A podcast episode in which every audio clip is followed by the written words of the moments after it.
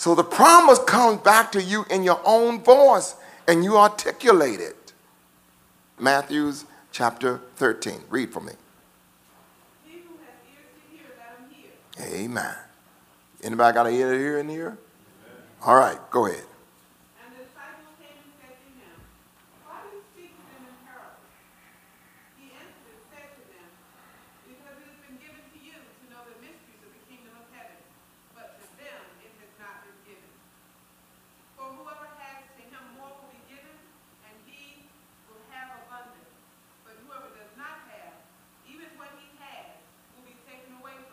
All right.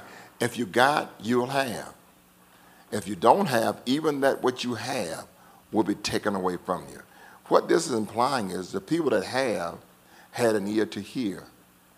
They have possession because they was able to hear.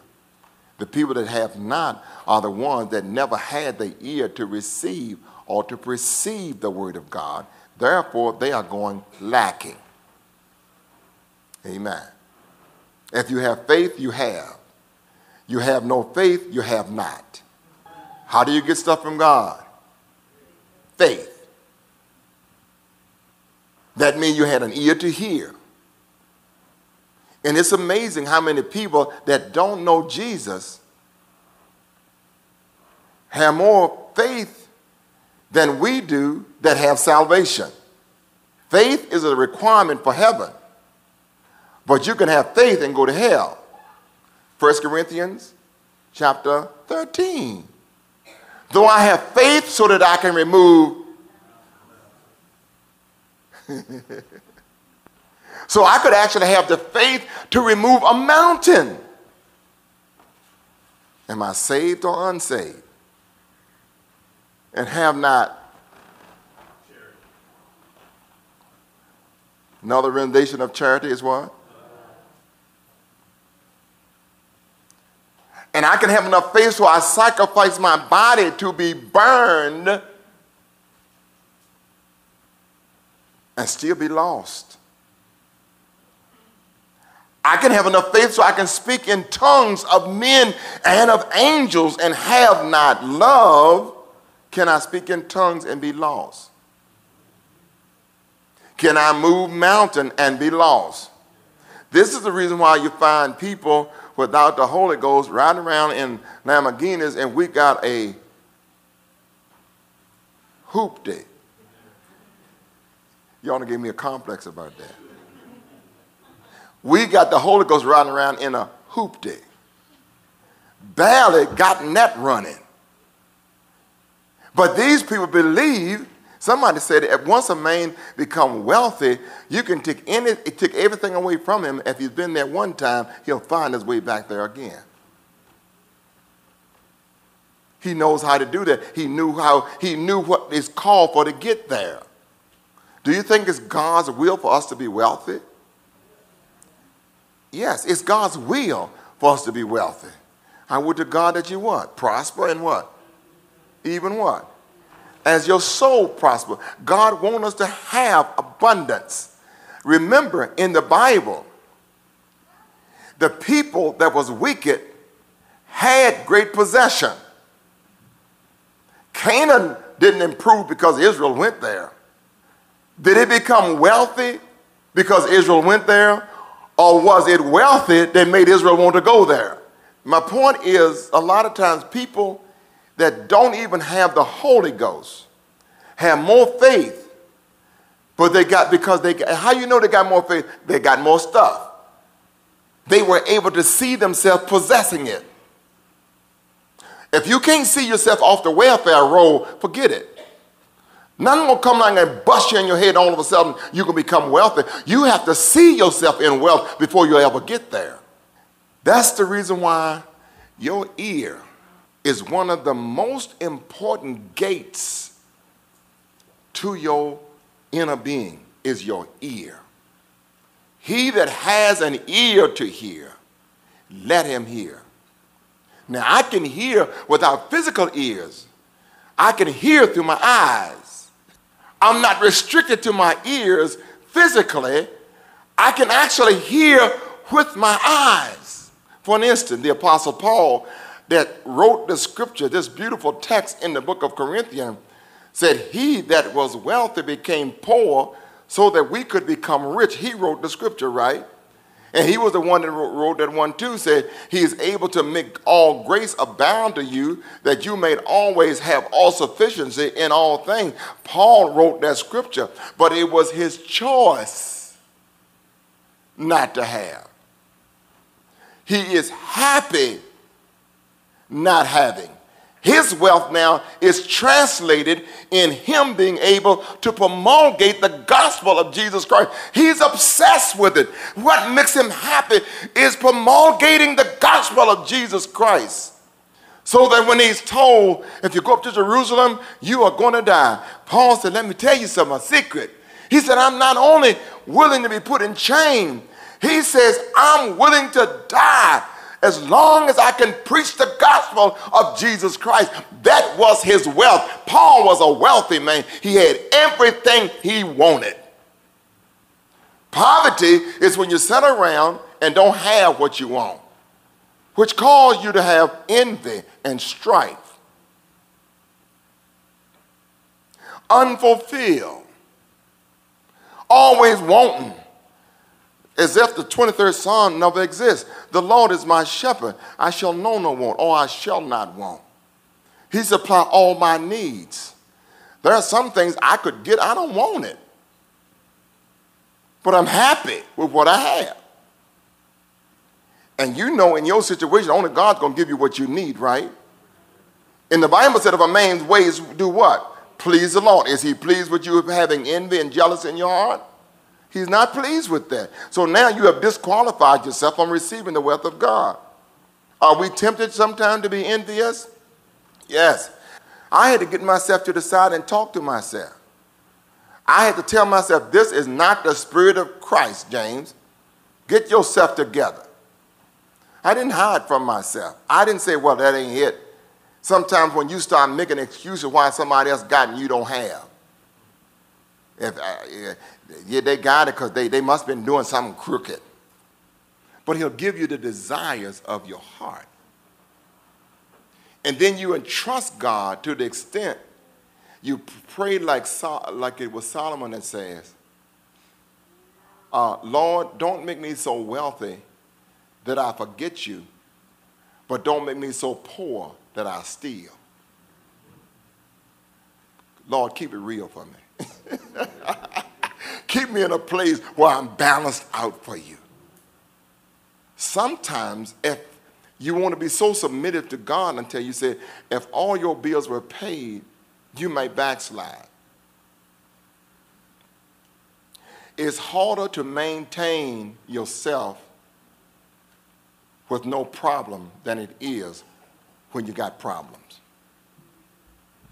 Y'all doubt that, don't you? But God knows it is the truth.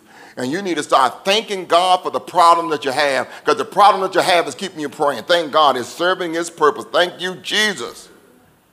Because see, when you got everything you want, your mind start wondering, what else?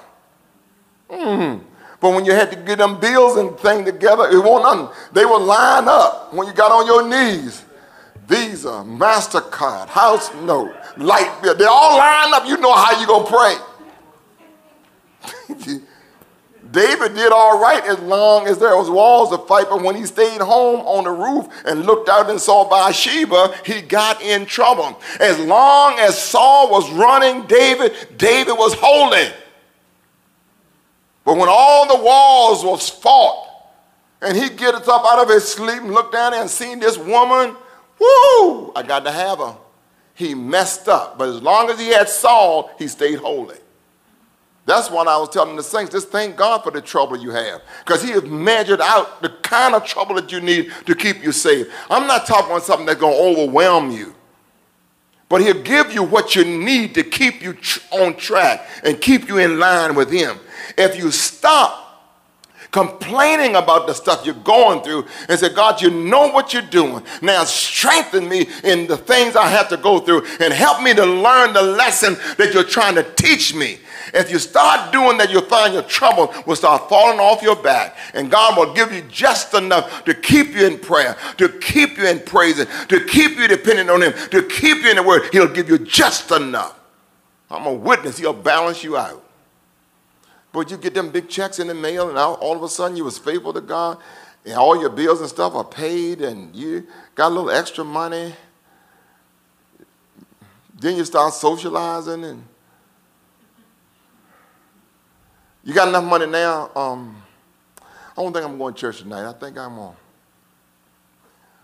I'm going out. I'm, I'm going out and have a nice dinner. Then you go out and have the dinner. Then it's Sunday come. You know, I think I'm going to take a trip out of town. Take a trip out of town. Come back into town. Oh my God, you know what? I got this show on television. I want to see this show on television. My God, my God. See the show on the television. Oh, you know what? I met this guy. I met this guy at work today, and he got something interesting that I want to see. Then you go to the guy. Now, all of a sudden, two weeks gone, you haven't been to church. And then something else comes. And next thing you know, you've been out of church for 30 days. And believe it or not, a voice will come from somewhere to tell you you don't need God. It's not arrogant enough to just say it that way. But next thing you know, I'm all right. And your actions is, I don't need God. And you can get yourself messed up. You don't have to watch a whole lot when you're going through tribulation. You ain't gonna hardly backslide. No, sir. No, sir. When, when your check, when your, when your check is $200 and your bills is $210, you ain't gonna backslide then. No, sir. No, sir. You're gonna pray so God will bless you with that extra $10. You're gonna be in prayer that month. I wish I had somebody here that know what I was talking about. But when you know the check is not long enough, and you say it's going to be a miracle if I get through this month, and God keeps showing you miracle after miracle after miracle after miracle, and your faith have been strengthened through your lack. God, I thank you. Then you start learning how to live by faith and not by sight. Then you start stop worrying about it. You said the only thing I got to do is let my ways please God. He's going to take care of my bills for me. And my God, you start getting this peace on the inside. I don't understand how God can take the job that I got and give me what I have. God will supply how many of my needs? Amen. Amen. The purpose of earth being created anyhow was you and him. First, him, Christ. And then you made for Christ. For all things was made for him and by him, right? So I'm made for Christ. If I'm made for Christ, I'm not made to be in the gutter. Because I am fearfully and wonderfully made. See, when you, when, you, when you say things like that, then you're testifying to the goodness and the greatness of God. God didn't make me just to be a, a, a, a floor mat. No, I'm made for His glory. When I excel, especially when my mouth is filled with His praise, then God receives glory from me because I'm saying I serve God. God know how to take care of His children, don't He? But let's say I had no desire for a car. But I could be perfectly happy without a car. But when you start getting stuff and that stuff start occupying you, that's the time you need to let that stuff go. I go, I, I, I sometimes I go out and somebody say, oh, you got to be dressed like a preacher and everything else and all. I, I, I go out there, I am who I am. If I'm working in the yard, I go on down there. I hope I don't see some of y'all, but I, I, I don't want to embarrass y'all, but I'll be down there with my overalls on and everything else and they be watching me, amen. And now I walk on back out there and and and, uh, and get right into my car. My thing is this: I can dress any kind of way I want to dress. I am who I am. Amen. It don't make me more or less. Amen. Because what I well, I have it, it don't have me. You understand what I'm saying? I'm not going to be running and just giving myself over to a bunch of junk because all that stuff pass away. And that's how God wants us to handle that stuff. He don't want that stuff to separate us from him. He said, I'll give it to you, but I still got to be your God. Be ye perfect even as I am perfect. I think it was C.S. Lewis that was saying that when God said, Be ye perfect even as I am perfect, what God is saying, everything I do is going to perfect you.